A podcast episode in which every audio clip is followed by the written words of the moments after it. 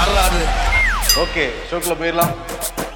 Welcome to the imperfect show ISRO விஞ்ஞானிகள் தங்களுடைய கடின உழைப்பால இந்தியாவுக்கும் இந்தியர்களுக்கும் மீண்டும் மீண்டும் வந்து பெருமை சேர்த்து கொடுத்துக்கிட்டே இருக்காங்க. போன வாரம் தான் வந்து சந்திரயான் வெற்றிகரமாக நிலவுல வந்து தரையிறங்கி அங்க ஆக்சிஜனா இருக்கிறோட கண்டுபிடிச்சிருக்கு. நிறைய போட்டோஸ் எல்லாம் தொடர்ந்து வெளியாகிட்டு இருக்கு.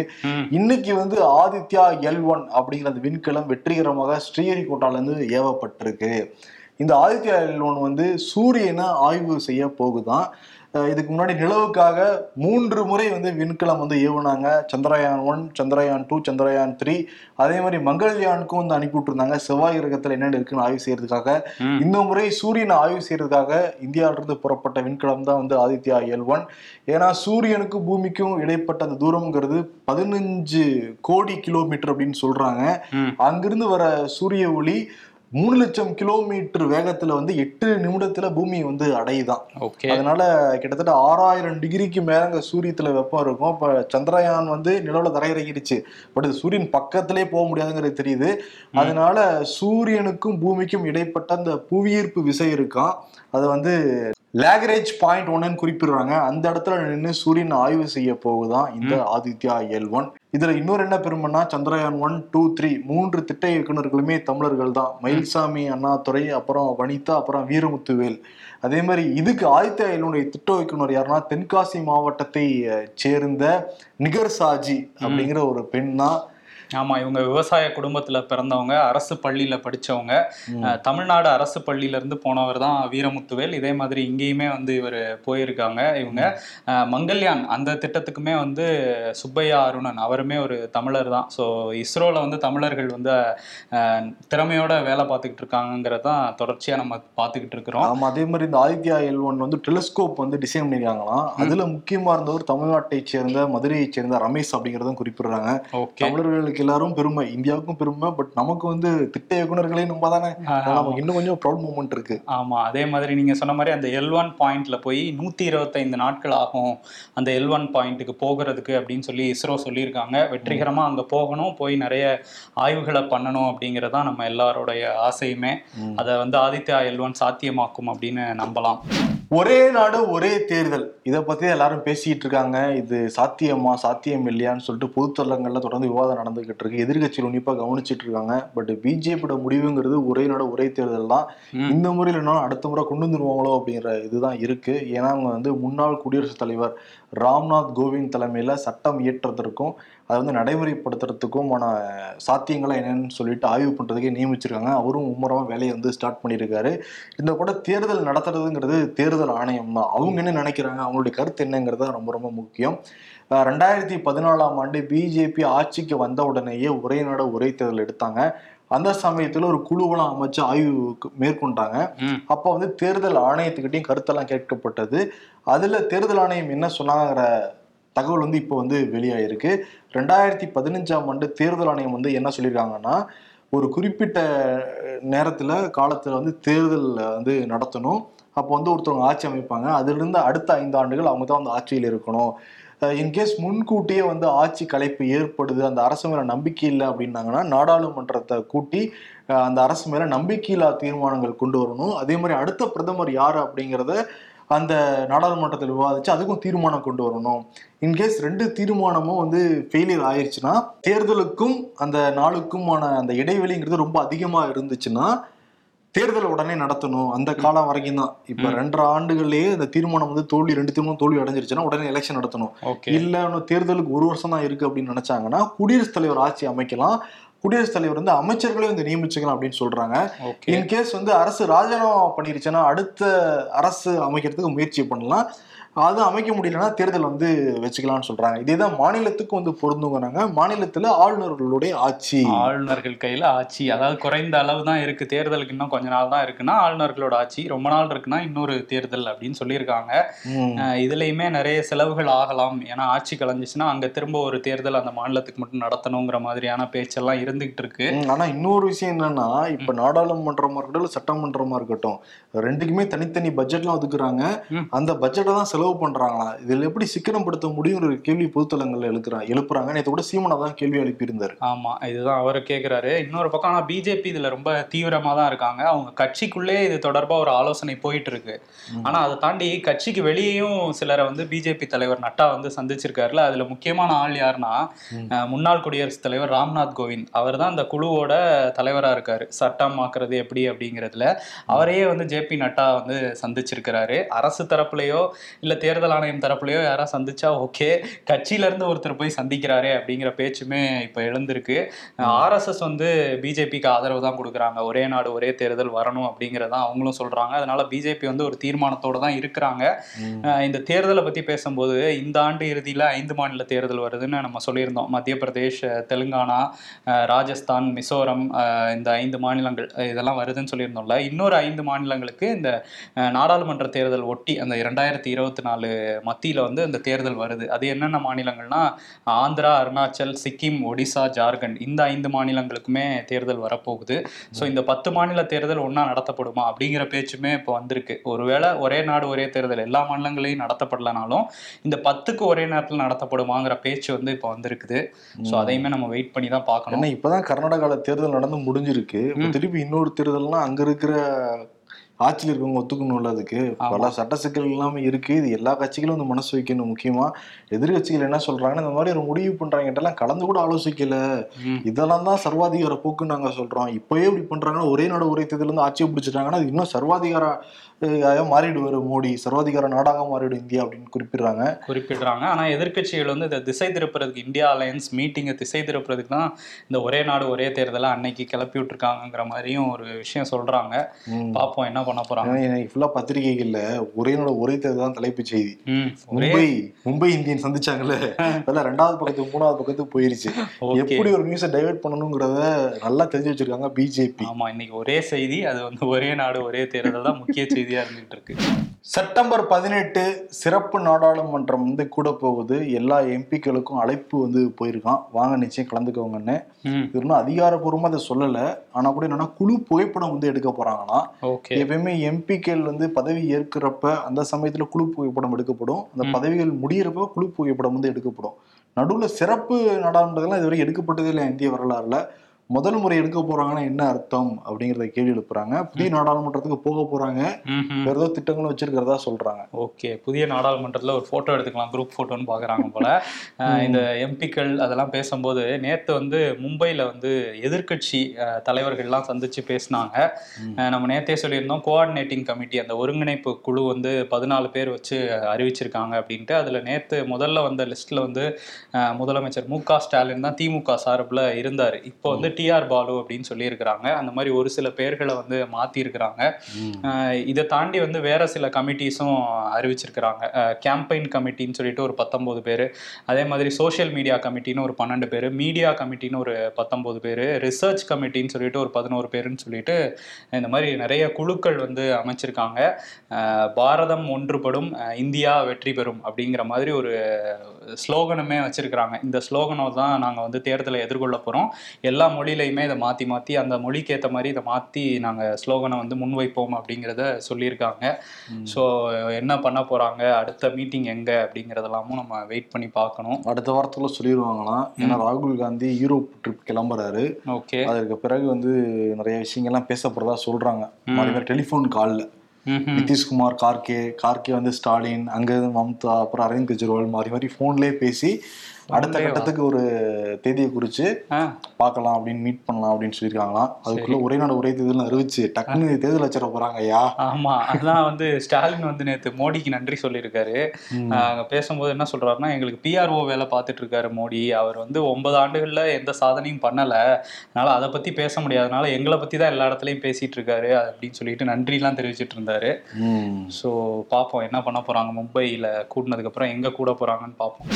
எடப்பாடி பழனிசாமி குஷி மூட்ல இருக்காரு. காரணம் என்னன்னா ஒரே நாடு ஒரே தேர்தல் வரப்போகுது. இத வாய்ப்பா பயன்படுத்தி நம்ம நிச்சயம் திரும்பவும் அதிமுக ஆட்சி அமைச்சு நம்ம முதல்வராக உட்காந்துருக்கலாம்னு வந்து நினைக்கிறாராம். ஆரம்பத்திலே அவர் சொல்லிட்டு தான் இருந்தாரு இருபத்தோரு அமாவாசை இன்னைக்கு அவங்க எல்லாம் சொல்லிட்டு இருந்தாருல்ல. எல்லாரும் கிண்டல் பண்ணிட்டு இருந்தாங்க நம்ம உட்பட. போற போக்க பார்த்தா நடந்துருமோ ஒரே நாடு ஒரே தேர்தல் மாதிரி தான் இருக்கு. அதனால என்னன்னா இந்த ரெண்டாயிரத்தி இருபத்தொன்னு தமிழ்நாடு சட்டமன்ற தேர்தலில் அப்பவே திமுகவுக்கும் அதிமுகவுக்குமான அந்த டிஃபரன்ஸ் வந்து மூணு பர்சன்ட் தான் இருந்தது. நம்ம இன்னும் கொஞ்சம் முயற்சி செஞ்சிருந்தோம்னா ஆட்சியை பிடிச்சிருக்கலாம். நிறைய பேர் என்ன சொன்னாங்கன்னா நீங்க பிஜேபி கழட்டி விட்டுருந்தாலே ஆட்சியை பிடிச்சிருக்கலாம். அப்படின்லாம் சொல்லிட்டு இருந்தாங்க. பட் இப்போ என்ன நினைக்கிறாருன்னா தேர்தல் ஒரே நாடு ஒரே தேர்தல் வந்துருச்சுன்னா நம்ம நிச்சயம் சிஎம் ஆயிடலாம் தான் நினைச்சுக்கிட்டு இருக்காரு அவரு. ஓகே. இதே ரெண்டாயிரத்தி பதினெட்டுல மத்திய அரசு ஒரு குழுலாம் அமைச்சப்ப எதிர்ப்புலாம் தெரிவிச்சிருந்தாரு. அதெல்லாம் எப்படிங்க இப்பதான் ஆட்சி வந்திருக்கோம் ரெண்டரை வருஷம் ஆயிருக்கு. அதுக்குள்ள ஒரே நாடு ஒரே தேர்தல் நான் அக்செப்ட் பண்ணிக்கணுமா அப்படின்லாம் அப்ப பேசினாரு. இப்போ வந்து முழு ஆதரவு அப்பதான் தேர்தல்ல செலவெல்லாம் நம்ம கம்மி பண்ண முடியும். இல்ல அப்ப பயந்துருப்பாரு. இப்போ ஒரே நாடு ஒரே தேர்தல்னாங்கன்னா நம்ம கையில இருந்து ஆட்சி போயிடுமேன்ட்டு. உதயநிதி என்ன சொல்றாருன்னா ஏன் எடப்பாடி ஆதரிக்கிறாருன்னா ரெண்டு தேர்தல்ல தோக்க வேண்டியது வரும். ஒரே நாடு ஒரே தேர்தலாம் ரெண்டாயிரத்தி இருபத்தி நாலுலயே தோத்துக்கலாம்னு பாக்குறாரு போல. திரும்ப ரெண்டாயிரத்தி இருபத்தி ஆறுலயும் தோத்துட்டோம். அப்படின்னு இருக்கக்கூடாதுங்கிறதுக்காக தான் ஆதரிக்கிறாருங்கிற மாதிரி அவர் கலாய்ச்சிட்டு இருந்தாரு. இதுல வெளியில இருந்து இந்த அரசியல் பார்வையாளர்கள் வந்து என்ன சொல்றாங்கன்னா எப்பயுமே சட்டமன்றத்துக்கு மக்கள் ஒரு விதமா வந்து தீர்ப்பு எழுதுவாங்க நாடாளுமன்றத்துக்கு வேறு விதமாக தீர்ப்பு எழுதுவாங்க அது நிறைய வித்தியாசங்கள்லாம் இருக்கும். பட் ஒரே நேரத்துல வச்சா கூட அந்த வித்தியாசங்கள் எல்லாமே இருக்கும் அப்படின்னு தான் வந்து குறிப்பிடுறாங்க. ஆனா கூட என்னன்னா இப்போ நிறைய பக்கம் வந்து ஆன்டி பிஜேபி இருக்கு. சில இடங்கள் பிஜேபியுமே இருக்கு. அங்க இங்க எல்லாத்துக்கும் சேர்த்து ஒரே பட்டன் ரெண்டு பக்கம் அம்பிட்டாங்கன்னு வச்சோ. முடிஞ்சு போச்சுல்ல? ஆமா ஆனா என்ன நடக்குங்கிறது தெரியல. எப்படி இந்த வகுக்க போறாரு ராம்நாத் கோவிந்த் அவர் தலைமையிலான குழுங்கிறதும் தெரியல. இன்னொரு பக்கம் ஓபிஎஸ் இருக்காருல்ல. ஓபிஎஸ் இருக்காரு. ரஜினி மீட் பண்ணிருக்காரு. ஆமா ரஜினியை மீட் பண்ணியிருக்காரு ம். நாளைக்கு வேற நாளையில இருந்து சுற்றுப்பயணம்லாம் போயிட்டு இருக்கு போறாரு. தமிழ்நாடு முழுக்க போறேன் அப்படின்ட்டு இருக்காரு ரஜினி ஆசீர்வாதம் போயிருக்காரா? ஒருவேளை ஆதரவு கேட்டிருக்காரோ? வாய்ஸ் கொடுங்க அப்படின்றாரா போய். தொண்ணூத்தாறுல கொடுத்த வாய்ஸே போதும். அப்படின்னு தான் அவர் இருக்காரு. நான் உண்டு என்னோட பிஎன்டபிள்யூ புது கார் உண்டுன்னு இருக்கேன் ஆமா. இவர் வந்து ஓபிஎஸ் இருக்கார்ல அஹ் எடப்பாடி அணியில இருக்கவங்க எல்லாம் என்ன சொல்றாங்க? அவருக்கு தேனியிலே ஆதரவாளர்கள் கிடையாதுன்னு கலாய்ச்சிட்டு இருக்காங்கல்ல. ஆனா பார்த்தா அவருக்கு ஆலந்தூர்ல கூட ஆதரவாளர்கள் இருக்காங்க. ஆலந்தூர் ஆதரவாளர்களுக்கும் பல்லாவரம் ஆதரவாளர்களுக்கும் மோதலே நடந்திருக்கு. நேத்து காலையில கிளம்பி சென்னையில இருந்து மதுரைக்கு போயிருக்காரு. ஏர்போர்ட்ல இருந்து போயிருக்காரு. அங்க வந்து பாஸ் வாங்கிட்டு உள்ள போய் ஆலந்தூர் ஆதரவாளர் ஒருத்தர் வந்து அவர் வழி அனுப்பிட்டு வந்திருக்காரு. வெளியே வந்தோன்னா பல்லாவரம் ஆதரவாளர்கள் என்ன சொல்லியிருக்காங்க? செங்கல்பட்டுல தான் ஏர்போர்ட் இருக்கு. எங்க மாவட்ட கண்ட்ரோல்ல தான் வருது. அப்ப நாங்க தானே போனோம். எதுக்கு ஆலந்தூர்ல இருந்து வந்தீங்கன்னு ஒரு வாக்குவாதம் நடந்திருக்கு. திரும்ப மதுரையில இருந்து சென்னைக்கு நைட்டு வந்திருக்காரு. ம். என்ன பண்ணியிருக்காங்க அப்பயும் ஒரு ஆலந்தூர் ஆதரவாளர் உள்ள போய் கூட்டிட்டு வந்து அவரை கார்ல ஏத்தி விட்டுருக்காரு. வெளியே நின்ன பல்லாவரம் ஆதரவாளர் கடுப்பாயி எப்படி அண்ணனை நீங்க கூட்டு வரலாம்? காலையில தானே சொன்னோன்னு அங்க கைகலப்பு ரேஞ்சுக்கு போய் அங்க இருந்த பாதுகாப்பு படையினர்கள் வந்து இல்ல இப்படிலாம் பண்ணிட்டு இருந்தீங்கன்னா உள்ளே விட மாட்டோம் உங்களை அடுத்த தடவைன்னு சொல்லி அவங்களை அனுப்பிச்சு வச்சிருக்காங்க. ஆனா ஓபிஎஸ் நினைச்சிட்டு போறேன். நமக்கு இவ்வளவு மவுசா இதெல்லாம் மவுஸ் இல்லையே. இல்ல. சென்னையில நமக்காக எவ்வளவு பேர் அடிச்சுக்கிறாங்க? அப்படின்னு நினைப்பாரா? இல்ல அடிச்சுக்கிட்டு இருக்க நாலு பேரும் போயிடாதீங்கப்பான்னு நினைப்பாரா? இது பார்க்கும்போது அந்த வடிவேலுக்கு ரெண்டு பேர் ரெண்டு சைடு வருவாங்கல்ல அண்ணனுக்கு நான் தான் பண்ணுவேன்.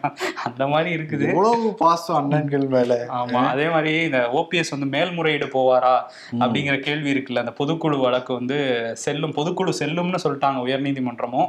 சரி இதை எதிர்த்து உச்சநீதிமன்றத்துக்கு போவாரான்னு பார்த்துட்டு இருந்தோம்ல. இப்ப போறாரோ போலையோ நம்ம ஒரு கேவியட் மனுவை போட்டுருவோன்ட்டு எடப்பாடி வந்து அங்க போட்டு வச்சிருக்காரு. அதுல வந்து இந்த வழக்குல யாராவது மேல்முறையீடு பண்ணாங்கன்னா எங்க தரப்பு வாதத்தையும் கேட்கணும் அப்படிங்கறதுதான் அவரோட கோரிக்கை. எடப்பாடி கேட்டுட்டு வழக்கே நீங்க எடுக்கணுங்க இது சுத்தி சுத்தி சுத்தி சுத்தி பல வழக்குகள் இப்பதான் முடிச்சு நிம்மதியா உட்காந்து அந்த பொதுச் செயலாளர் சீட்ல எல்லாரும் இப்பதான் பொதுச் செயலாளர்னு சொல்ல ஆரம்பிச்சு அப்படியே வணங்கி. காலெல்லாம் விழுக ஆரம்பிச்சிருக்காங்க. திருப்பி அதுக்கு பங்கு வந்துடக்கூடாதுன்னு வந்து நினைக்கிறாரு. எல்லா கோர்ட்டுக்கும் போயிட்டு வந்துருச்சு இந்த வழக்கு. அதான். இன்டர்நேஷனல் கோர்ட் ஒண்ணுதான் ஆனா. வேற விஷயத்துல பங்கு வரக்கூடாதுன்னு நினைக்கிறாரு. அந்த கொடநாடு கொலை வழக்கு. அதுல சம்பந்தப்பட்ட முக்கியமான நபர் தான் ஜெயலலிதாவுடைய முன்னாள் கார் ஓட்டுநர் கனகராஜ். அவர் வந்து அந்த ஆத்தூர் அந்த சாலையில வந்து விபத்துல வந்து இறந்து போனாரு. இது கொலை தான் அப்படின்னு சொல்லிட்டு இருக்காங்க. இப்போ வந்து சிபிசிஐடி போலீசார் அந்த ரெண்டாயிரத்தி பதினேழுல கொடநாடு பங்களால என்னென்ன காணாம போச்சு என்னென்ன நடந்ததுன்னு சொல்லிட்டு தீவிரம் விசாரிச்சுட்டுலாம் வந்து இருக்காங்க. இப்போ கனகராஜுடைய அண்ணன் தனபால் வந்து பத்திரிகையாளர்கிட்ட என்ன சொன்னார்னா இந்த கனகராஜ் என்னோட தம்பி வந்து கொலை தான் செய்யப்பட்டிருக்காரு.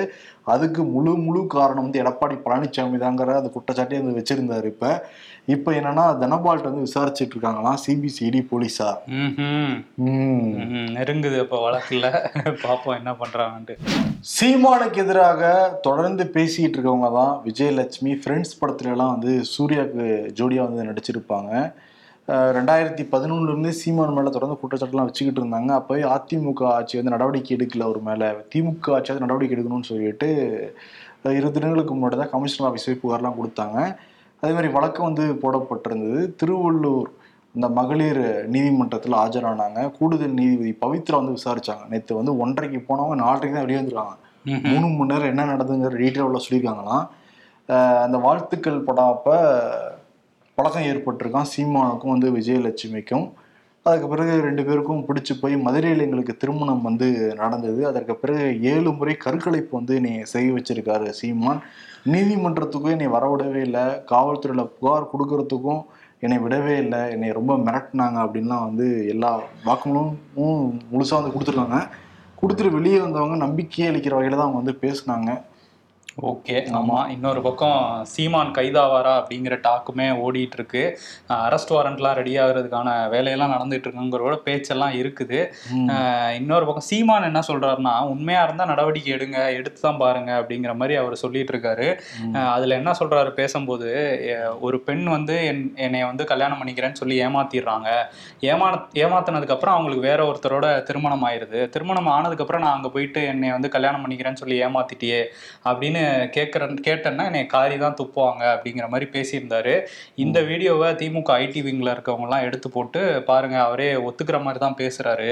அதாவது திருமணம் பண்றதா சொல்லி ஏமாத்தலாம். ஏமாத்தினதுக்கு அப்புறம் வேற ஒருத்தரோட திருமணம் ஆயிட்டா வந்து அந்த ஏன் ஏமாத்தினன்னு கேட்க கூடாதுங்கிறதான் சீமானோட பேச்சா இருக்கு அப்படிங்கிற மாதிரி அவங்க ஒரு பக்கம் போயிட்டு இருக்கிறாங்க இன்னைக்கு என்ன சொல்லியிருக்காருன்னா நான் லட்சியங்களோட வந்தேன். என்னை வந்து லட்சுமியில வச்சு அவதூறு பரப்பிட்டு இருக்காங்க இந்த விஜயலட்சுமிங்கிறவங்க ஏற்கனவே இதே புகாரை மூணு பேர் மேல கொடுத்துருக்காங்க.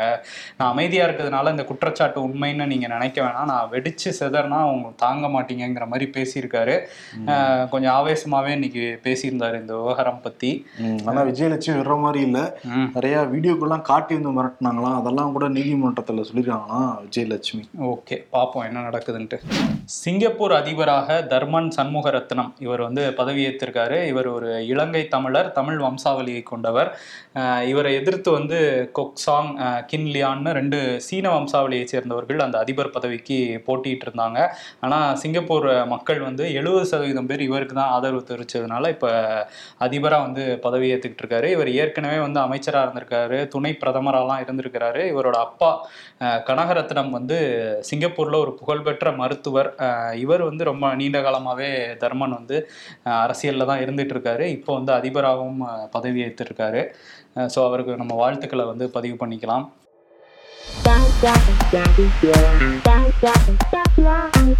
வீட்டு உபயோக சமையல் கேஸ் சிலிண்டருக்கான விலை குறைப்பு இருநூறு இன்று முதல் அமலானது. தேர்தல் வந்துட்டா போதுமே உங்க டிராமாவை ஆரம்பிச்சிடுவீங்களே. செத்து போனவங்க கூட எல்லாம் எனக்கு பழக்கம் இருந்ததுன்னு சொன்னேன். என் தம்பிங்க நம்பினாங்க. இப்போ உயிரோடு இருக்கிற ஒருத்தி என் கூட பழக்கம் இருந்துச்சுன்னு சொன்னா என் தம்பிங்க ஒருத்தரும் நம்பல. அந்த அளவுக்கு டியூன் பண்ணி வச்சிருக்கேன் என் தம்பிங்களை.